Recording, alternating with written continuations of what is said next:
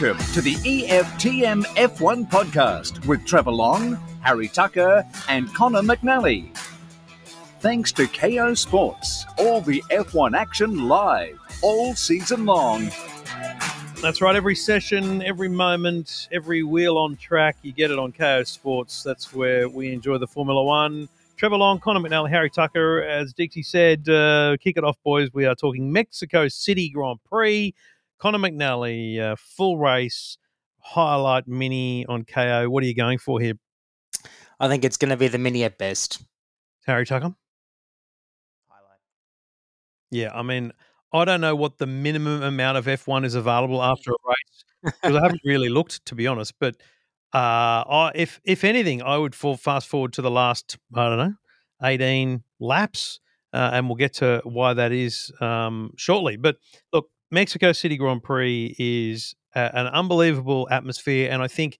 Uh, I assume in Abu Dhabi, Stefano Domenicali is going to come on Sky Sports and talk about the number of record race attendances because every single Yep. race had you know three and four hundred thousand people across the weekend. You know, Australia was a great example of that, and there's been many since. And in part, that's because there is something different happening. You know, we have a different car up front, and in part, that's because people have missed it for a couple of years. But there is something awesome about this track, Harry. I think in terms of the old baseball stadium and the concept of it, but, it doesn't really deliver on the racing. No, this was this was probably the I'm gonna say the most boring race of the year for me. Um, it was just a race where nothing happened. It, it, there was no there was a bit of strategy if you're in that throughout the race, but there was a few overtakes on track. But even those overtakes were fairly just you know someone just got let pass by basically. There was no real battles or or Yeah. anything like that. There was not not much up for for contention, but. Yeah, the, the baseball stadium, I love it. Like, it's probably my favorite thing from any Oh, it's track. Yeah, I yeah, think- I it's think- awesome. I think it's so it you know a lot of tracks have a unique uh, aspect, but because this unique aspect is centered around the fans seeing more. Because I I, I don't know about you guys, but when when I see Formula One, I I struggle sometimes to sit in one spot because you don't see a lot. You know, the opening first corner at, Albert Park is is good because it's two turns. You, if you're in a grandstand, but once it happens, it's gone. Mexico City, corner when you're in that grandstand, it's slowest part of the track. That you know, Mm. that it's like they're in front of you for ten seconds, no matter which car it is. I think that is what makes it appealing. It actually adds nothing to the track. There's never any action there really, but it's the fact that mm-hmm. it slows down and it commences the next lap in that way. And and it must be such a. I actually wouldn't mind a, a back seat view. I wouldn't mind being at the top of the stands looking down on that, Connor. Oh, it's just an absolutely tremendous scene when you look at it. Like, like 70,000 people in that one area in itself. I mean, that's crazy. I mean, years ago, they used to drive around the outside of what is now that stadium section. That was the original layout of the Hermanos Rodriguez circuit. But the fact that they've now built a baseball stadium within within that confine in between 1992 and since the the race returned, and they've now made it into that carnival type of atmosphere, and they're in there for like as you said, 10 seconds. It, it I just think it's just a great way to bring the racing closer to the fans. I, I think some of the other tracks could learn something from what Mexico do every year. I mean, they just go absolutely bonkers, particularly when Checo's right at the front of the field. He's he's really brought a lot of passion of Formula One to Mexico. You do They wonder went whether way more bigger nuts this grandstands would be year. better. Uh, you're right, Harry. That was intense, wasn't it? Mm. Yeah, and you saw it on the helmet. I think it was a Gasly or Tsunoda. I think one of their Gasly. them had the Gasly. He had the helmet cam, and that was the sickest view from the helmet cam I've seen all year going through there. It looked incredible. That yeah, that would be s- as Checo going through there towards the end of the race, getting his podium. I that would have been so cool for him. I think. Yeah. And I think also with, with, with you know even with the helmet and the, the earplugs and everything, I don't think you can you can ignore or block out all that crowd. It just pierces through like it's like a thunderclap. Really, it's just incredible.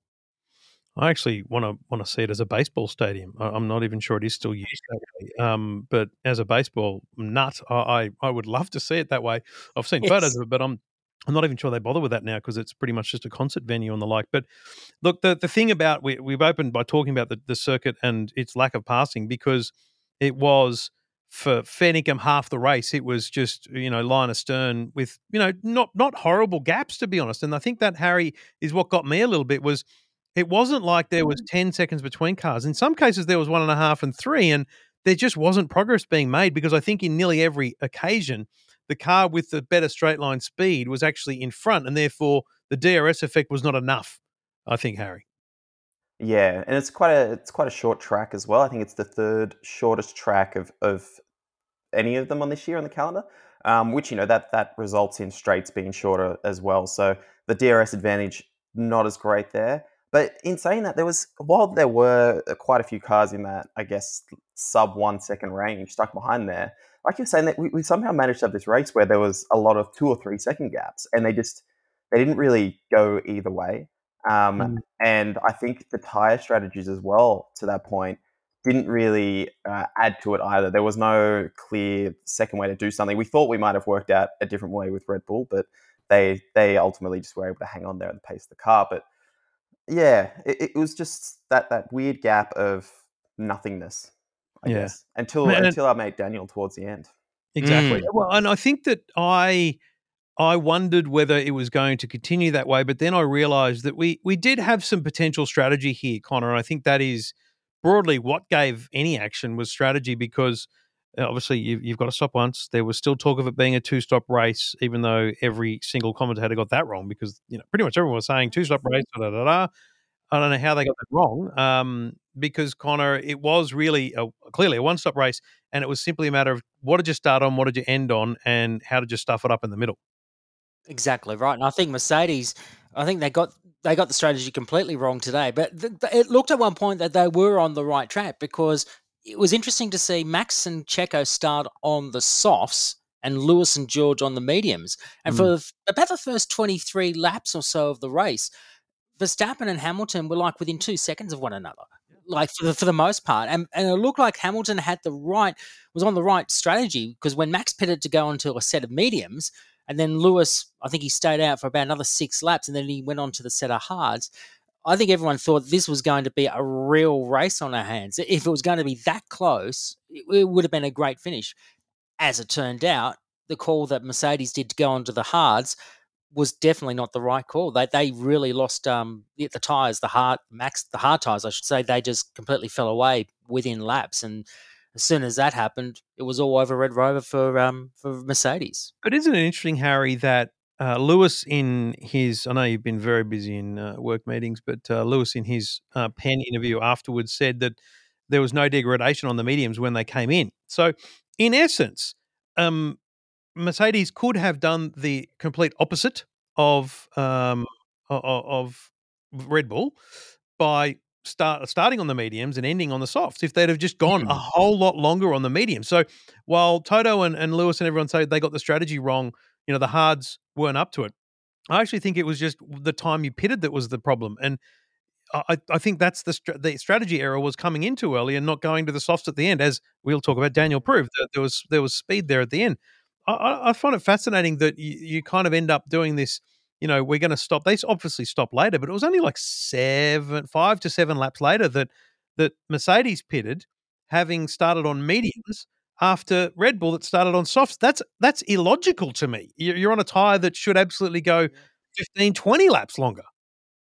And yeah, that, it was weird because they they also it seemed like they were very confident in what they knew as well because you heard on the radio calls when they were talking to Lewis about here is our target, and actually we're going to extend that by six laps. I think they said. Yep. That's um, right. So yeah, so they they've obviously had some data there that was like, yes, this tire is, is going further than we expected, but it must have been, you know, it, it could have gone significantly further than expected. That, that, and then so obvious now. And I and I think they were.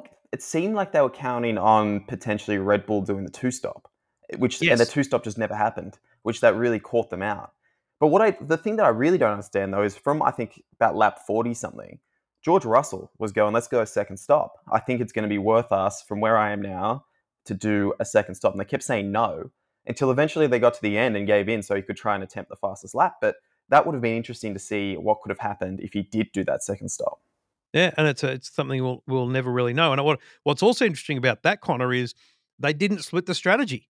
So I, I, under, I understand, you know, uh, Checo and Max running the same way. Maybe they had some confidence, but they were also at the lead, and they also don't need the points as much. So Mercedes, and we'll talk about at the end, is you know grappling to maybe even get Ferrari on points. So why wouldn't you split the strategy um, and start George on the softs, for example, and and find a way like that? Because interestingly, if George was on the softs, potentially he would have stayed ahead of uh, Lewis out of that second turn just on grip, and potentially would have challenged Max in a, in a little way more. Not he might not have passed him, but it's just a matter of keeping the pressure on. So I actually think Mm. that you know it was a it was a pretty and to be clear, Toto has said they they they got the wrong strategy. They they misinterpreted the tires. In hindsight, it would have been better to do different things. But that's all well and good now. Um, how how on earth does that happen when, especially when you're, you're challenging, you want to battle? They were they were talking about throwing caution to the wind and throwing everything at this race, but they threw one strategy at both cars. So it's very strange. It is exceptionally strange. And I thought George wanting to go out for as long as he could and then go onto the softs near the end of the race. Um, I thought that was a very good idea from George to, to split that strategy, but he was basically vetoed by by the team to stay on that same similar strategy than what Lewis had, and it just didn't work out for them. And as Toto Toto said to Lewis on the team radio post race, they they got the strategies wrong, and sometimes it, it it's you know it's a big call to do that to admit that you did wrong but uh, i think that was yeah they've they've obviously been in, in a rebuilding phase this year and this has probably been the best performance for mercedes all season despite the fact that the results didn't go their way but they've now got second place in their sights in the constructors championship they they, they are within reach of getting ferrari and speaking of ferrari they had a terrible race they It's a good just point. were They weren't even in the coverage. nah they were nowhere near it I mean, That's Carlos got a nice little shout out yeah from uh, from Crofty, which I thought was pretty hilarious. We're about halfway through the race, and at this point, when you, we're very much in keep trying to keep the eyes open territory, and Crofty just drops in there. Oh, at least Carlos is racing. Like that, that's where we got to. But and interestingly, Harry, did you notice that even Martin and Crofty admitted that this was a Yeah. subpar race, which is very rare. We've talked about it before in, kind Yeah, of, you know, in the bubble world um, of one of our favorite everything. topics. This this was genuine. They they they were very honest about that. They there was no way of sugarcoating it. I think that's why. Um, very difficult race to sugarcoat when it was processional. The passing, the DRS didn't play to where it was, and I think my problem is, and I, and Connor, you're a TV guy, so you'll you'll have more to say on this. But if you're in the coverage like this, okay, now we we should all be thankful and hands to the Lord that this was a morning race for us. Because if this was one a.m., I'm not sure we would have made it. Um, so if you look at that and you go, how do you, as you said, Harry, how to keep people's eyes open?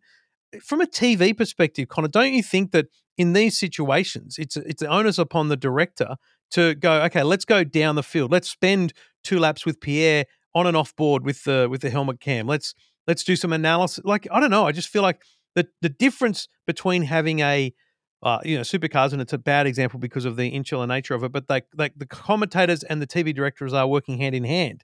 You can't, you know, you can't move off to another place with Formula One because the TV director isn't essentially listening to Crofty. They're they're creating a, a world feed. But that's, I think, what it lacks is deeper analysis through the field, which is also what sponsors should be should be rewarded with. I absolutely agree with that, and I think sometimes you need to go through the the grid, like you have to go through the entire field to give an idea to the fans of where their favorite driver might be or what the strategy might be playing out with certain drivers further down the field. We saw a little bit of that during during the broadcast where we had Fernando battling with Zhou and Bottas and of course Ocon and then you know the, the Alonso train as everyone loves to call it. You know, social media blows up every time Alonso's in front and the, the Alonso train is in effect. But uh, if if you were able to see other other races happening, like for example Stroll and Schumacher and um, and uh, Latifi, you know, you'd like to see some of those tail end battles and try and get an idea of what strategies are playing out in that particular part of the race. But uh, it's difficult sometimes, and I think it's even more difficult for the likes of Crofty and Martin to try and give an idea of what is actually going on throughout the entire field in a droll race such as that. And I think that's not- why you're not- I mentioned it, Connor, because it's important to note that as, as much as we can we can be critical of their commentary, they are beholden to the pictures presented to them. I'm Exactly, sure Martin would be frustrated by by that at times because you want to talk about things that you're seeing, and you can have these people if you're at home. You can have on K, you can choose the the timing screen, you can have the app. There's there's ways you can see what's happening down the field without it being presented as pictures. But I just think that's probably what the sport is lacking at that point. What's what's fascinating about this race was there was a point there where it was as if a bunch of people, Alonso, Bottas, and Daniel, it might might have been might have been one more, were holding off. They were going very long on those on those first tires, which just proved how far they could go competitively. And Harry, it was it was Alonso and Bottas that came in first, and then Daniel. But that was about where we got the most excitement because it turned out that holding off long uh, and going long and getting onto softs was was a wise strategy move, especially for Daniel. And sadly, uh, Alonso, um, you know, with a powertrain failure, um, couldn't see the fruits of it. No, he, he couldn't, but but Daniel definitely did. Um, you know, after a bit of a bit of a scrap there with Yuki Tsunoda, who acted as somewhat of a sacrifice for him to find his racing form, I guess. Uh, Mm. lock, sort of catching each other in the corner there. Daniel eventually got the 10 second penalty, but with that, he was flying. That was easily like the best we've seen him race all season.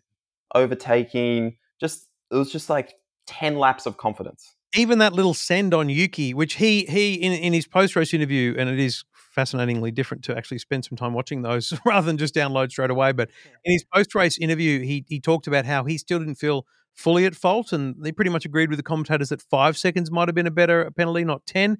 Um, but the fact is, on because we were on board for that, right? And it felt like he he knew he had grip, and he felt like he was just going to send it and go for it. And you know, he went a corner early, like he should have kept going. But good on him. Like that's what we want to see. We want to we want to see cars push. We want to see cars pushed off. We want to see actual racing because if you think about it, go back to just watching karting, let alone you know supercars, any sort of racing. The best racing is where they're they're exchanging some form of material, whether it's carbon fiber, paint, or, t- or rubber.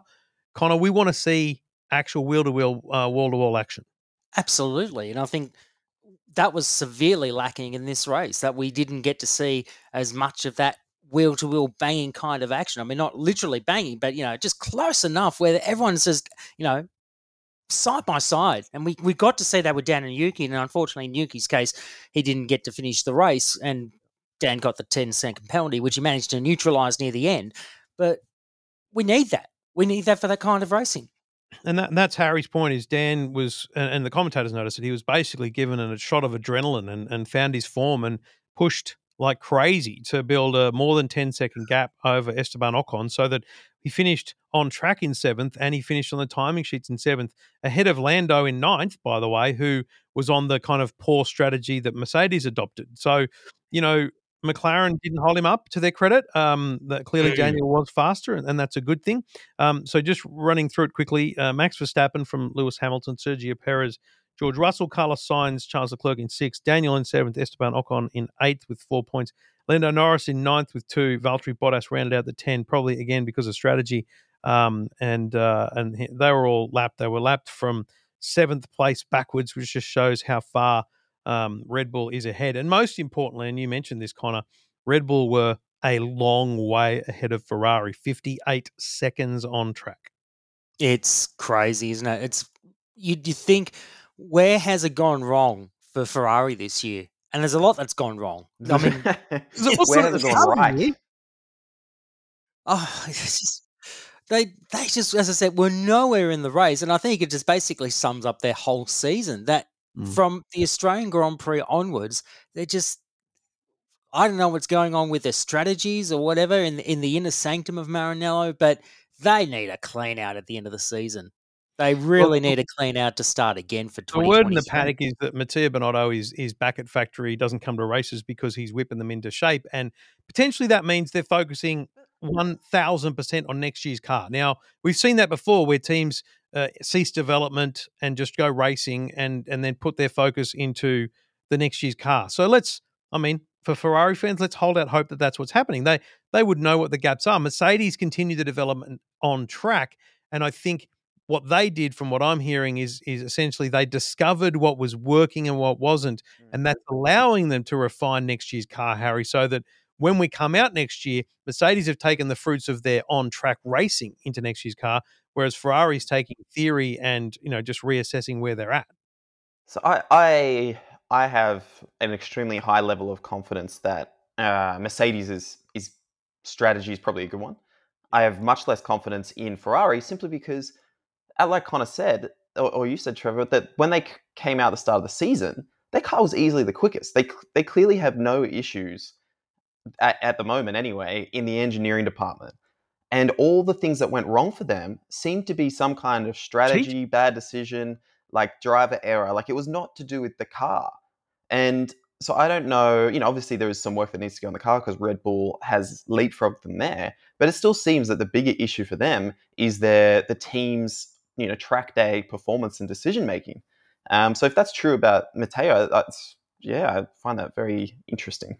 And I find it interesting. Sorry, I was going to say I, was, I find it interesting as well the mindset of both Carlos and, and Charles at the moment. Like Charles was at the top of, of top of his game at the beginning of the year, and Carlos was obviously struggling because he was wrong place at the wrong time and being in those incidents. But now it's affecting uh, both drivers. You know, the, the, the, mm. all these issues would be playing on their mind, knowing what's next for us. You know, are we going to Plan C, Plan K, Plan Z? Am I going to crash? It's just it would just play on your mind a little bit. Maybe not as much as say what Dan's had to go through, but it would have a, a, a, a, substantial impact on you know your confidence, particularly when you're you're trying to be better than the next team right now. That's actually really fascinating because I think that actually what Dan proved today that is that mindset matters. Um, it, it, only took him to feel pace in the car, also have a bit of a you know annoyance with a penalty to seemingly find genuine pace. And the mm. mindset thing, and the other thing is a strange segue, but you know, on the weekend in the supercars, there was this moment on Saturday where uh, David Reynolds was was really close with Shane Van Gisbergen, but his wheel felt loose. Now you could physically see it on, on camera that there was a, a, you know a movement in it, but there's no there's no effect on its steering. It would steer, but there was a wobble, and you know, as Crompo said, that that mental challenge of worrying about the wheel coming off really affected him. And I think that's what's really fascinating is I think that there is a real mindset challenge that we're not all understanding, and especially as part of Daniel's thing. And I'll tell you now, Daniel's post race sit down on the Sky um, stage was very detailed. I would uh, I would recommend anyone uh, listening go to Kayo and just watch the race and then skip all the way to the end and, you can kind of go forward to the to the post race paddock stuff which is fascinating. It's probably the most fascinating thing to watch at a race like this is just go to what everyone said.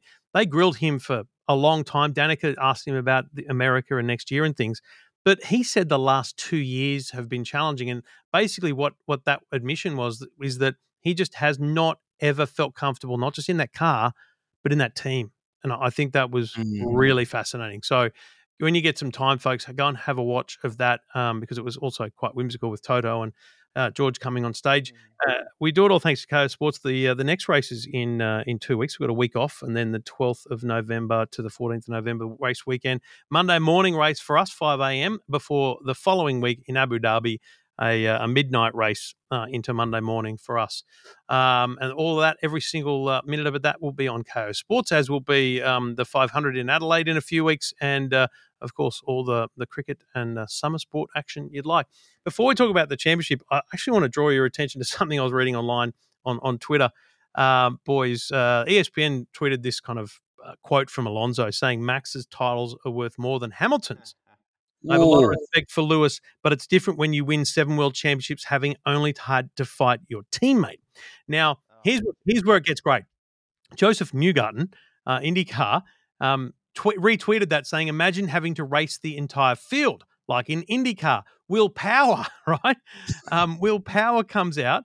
And Aussie Will says, yeah, F1 is all about what car you're in. It must be frustrating for guys like Alonso being capable of fighting for wins and titles, but he's in the wrong car. It would drive me crazy. Full stop. The money's pretty good though. Like solid battle, uh, Harry, between between America's big guys and uh, and the biggest uh, motorsport series in the world. I didn't. Yeah, I didn't see that those responses, but that is fantastic. I've all the stuff that I saw, and it was just people talking about how salty Fernando is that he's just still not over 2007 with Lewis, um, which is hilarious because it's true. It is true. Yeah. The US stuff is just as because. Fernando had to had to clarify. You know, he had to clarify by saying all titles are amazing, incomparable to each other. Tired of the continuous Oh. headlines. Let's Mate, you, you them." gave the fucking quote. Yeah, I saw. Like- see, I saw that before I saw the issue, and That was what I saw first. Yeah. yeah, yeah, yeah, because because that got that got the rounds. But Connor, I mean, in the end, the IndyCar guys are right. The racing there is a little bit more dramatic. It's a little bit more exciting. There are more manufacturers. There were some weirdos in the comments going, "Yeah, but it's still only you know um, Andretti, Ganassi, Penske, and McLaren." But yeah, it's still that's four teams competing. Okay, that's better than And what we did in F one. And not only that, they're running a control chassis. Can um, they they in terms of engine manufacturers, you've got about three or four different manufacturers there. You're running on the same tires, gearboxes, everything. But the competition is so so close in IndyCar. There's so many different winners. I think there was about three or four different winners. You know, throughout the whole season, or maybe a little bit more. But the racing's great. It's actually very entertaining, and there's no. I can't recall in IndyCar there's been a double, like a, a two-time champion or a three-time back-to-back champion in ages. It's, yeah, yeah. it's yeah, it, it speaks volumes compared to Formula One. Not that we're rubbishing Formula One, but, that's let's be clear. Um, I've said that. I've seen that. I've I've said it before. But I'm still watching F1 way more than I'm watching IndyCar, and I think that Mm. goes to the expectations of the sport, and also just the engineering excellence and all those different things. These guys are building cars from scratch. Um, there is something remarkable about that, and that's why things like the drivers and um, constructors world championships are so well renowned. I mean, it's as simple as that, right? But it's a debate that will rage, especially in America, um, for a, a- a very long time to come. Connor, um, the standings should be interesting because with two races Yeah. to go, let's talk constructors. Um, I'm assuming there's there's a small chance that uh, Mercedes could well pip Ferrari. very strong chance, I reckon. There's only 40 points the difference. So let's forget about Red Bull because they've already won that. They're on 696 points. But the spat of a second in that championship 487 Ferrari, 447 Mercedes. Now, tonight, this morning, I should say, Mercedes got 31 points. for the, And I think they also got fastest lap as well, courtesy of George. So they had every right for George to pit late in the race to go on the softs and try and get that fastest lap because that point now matters more than anything. Red Bull won't really care now because they've already wrapped it up. But the but Ferrari to only get 18 points. In fact, the last three races they have scored less than 20 points. So they've had 18 points in Mexico, 15 in uh, the so US, gap and 15 in Japan. Mercedes and Ferrari this race was more than the tw- so if the if the difference is 40, they need an average of 20 in both the next two races, more Correct. than Ferrari, and they've been doing that. They basically just need to finish and finish in the top 4 each. I mean, We need both Mercedes drivers in the top 4 both races or we need Ferrari blitzing it and making it a super tight competitive end of the year. Or if Ferrari have a shocking Brazilian race, uh, uh, the tables can turn very quickly for Mercedes. So that's how interesting it's getting. It's also interesting for the battle for fourth. Alpine 153 points, McLaren without all points 146, only seven points between them. So a lot of things can change in that battle for fourth. Not that anyone really cares about fourth or fifth or whatever, but you know that The money, man. Money, exactly right. The same for Alfa Romeo and Aston Martin. Alfa Romeo 53, Aston Martin 49. So the battle for six there, only four points the difference. Battle for eight, again, points and money 36 for Haas, 35 for Alpha Tauri, and Williams. Well, they've already got 10th place wrapped up, eight points. Who cares? Wow, Alpha AlphaTauri would be filthy with ninth mm. place in the championship. Yeah. That is a shocking result. And Alfa Romeo would be disappointed too because they, I think they started the year much better than what that is representing them. So it is, um, it is going to be fascinating to, to wrap out the year. And I, you know what, I'm going to, I'm going to go with a conspiracy and say that Dan, Dan's contract and maybe Lando's as well has has an incentive uh, for every run up the ladder. So hopefully, um, uh, McLaren beat Alpine and Dan gets extra cash in his pocket just to stick it to them. But anyway, that that could just be speculation on my part. Driver standings, Connor. Driver standings 416 Max Verstappen. We won't worry about that. Sergio Perez is now in second position in the. Drivers' That's all right. Championship, 280 points, five ahead of Charles Leclerc's 275. He basically needs to finish ahead of Charles in the remaining two races to wrap it up and give Red Bull their first ever 1 2 in the Drivers' Championship. George Russell, fourth place, 231 points. Lewis Hamilton now ahead of Carlos Sainz, 216 to 212. So Lewis again needs to finish ahead of Carlos to basically finish in the top five in the championship. Lando Norris, 111. Esteban Ocon, 82. Fernando Alonso, 71. And Valtteri Bottas, finishes in 10th position on 47 points. You know those post-race graphs that they do where it shows the driver tracker, shows you what lap they were on, and you can do that with the championship points, for example. So round one, these are the number of points and what position you were in the championship. I'd love to see that because you would see Ferrari and Red Bull up the top, and you would see Ferrari decline so quickly through the year and Mercedes claw back. Um, and then you'd see things like Haas coming up, and it'd be a fascinating little chart to see the the championship as it's progressed through the year. Obviously, easy one for Red Bull, but I just think there's some other teams there that look at that and go, a lot of missed opportunities. So there mm. will be a mm. lot of reflection on this season. And um, uh, the weird thing is, just as much, I think it's exciting to think about what next year brings because everyone will have learnt uh, from everyone on track this year. So there'll be a lot of new um, concepts brought to the brought to the table next year as soon as we hit practice. Um, uh, with 2023 cars. Fascinating stuff, boys. Not a not an amazing race, but still a lot to unpack. And a great one from Daniel Ricciardo, driver of the day, because of his run through the pack on on soft tyres. Despite a 10 second penalty, he he maintained his position on track with a 10 second gap, and that's uh, that's to be commended. And and it, it is massively disappointing not to see him on the grid next year because he's literally 100% confirmed he'll not be not be on the grid next year, and that he's looking at a couple of options uh, to be in the paddock in the sport and uh, and back on on the grid in 2024. He even talked to Paul di Resta about um, finding something to cut his teeth on next year, so he stays race fit. So we might see him dabbling in some in some stuff, boys, which will be interesting nonetheless. Um, big race, uh, week off, and then uh, two more rounds to go, boys, until the year wraps up. Yep, bring it on, I say. Um, look, I, I hope the next two races are entertaining. Uh, like we saw Brazil last year was a very good race. It was great for Lewis Hamilton because of the way he fought himself from the tail of the grid in the sprint race and into the uh, into the top 10 and then starting from 10th and he won the race. That was probably one of the best drives that I'd seen him do in his career. And that basically set the tone for the final few races of last year's championship. I mean, obviously, we're not going to get a, a championship decided in the final few races, but hey, I just want to see an out and out race between some, particularly with uh, Mercedes and Red Bull. It's good to see them battling again after what has been a you know a, a challenging year for Mercedes. Just some on track action. Brazil like like Brazil last year, Harry. That that'd be uh, that'd be what we sign up for, I reckon. It's one Absolutely. of my favourite tracks, so I hope so. Get on the sim, uh, smash out some laps, and uh, get yourself ready for two weeks away, boys. Good to talk to you. We'll be back in a couple of weeks. Thanks to Kayo Sports on the EFTM Formula One podcast. See you for Brazil, boys. See ya. See you there.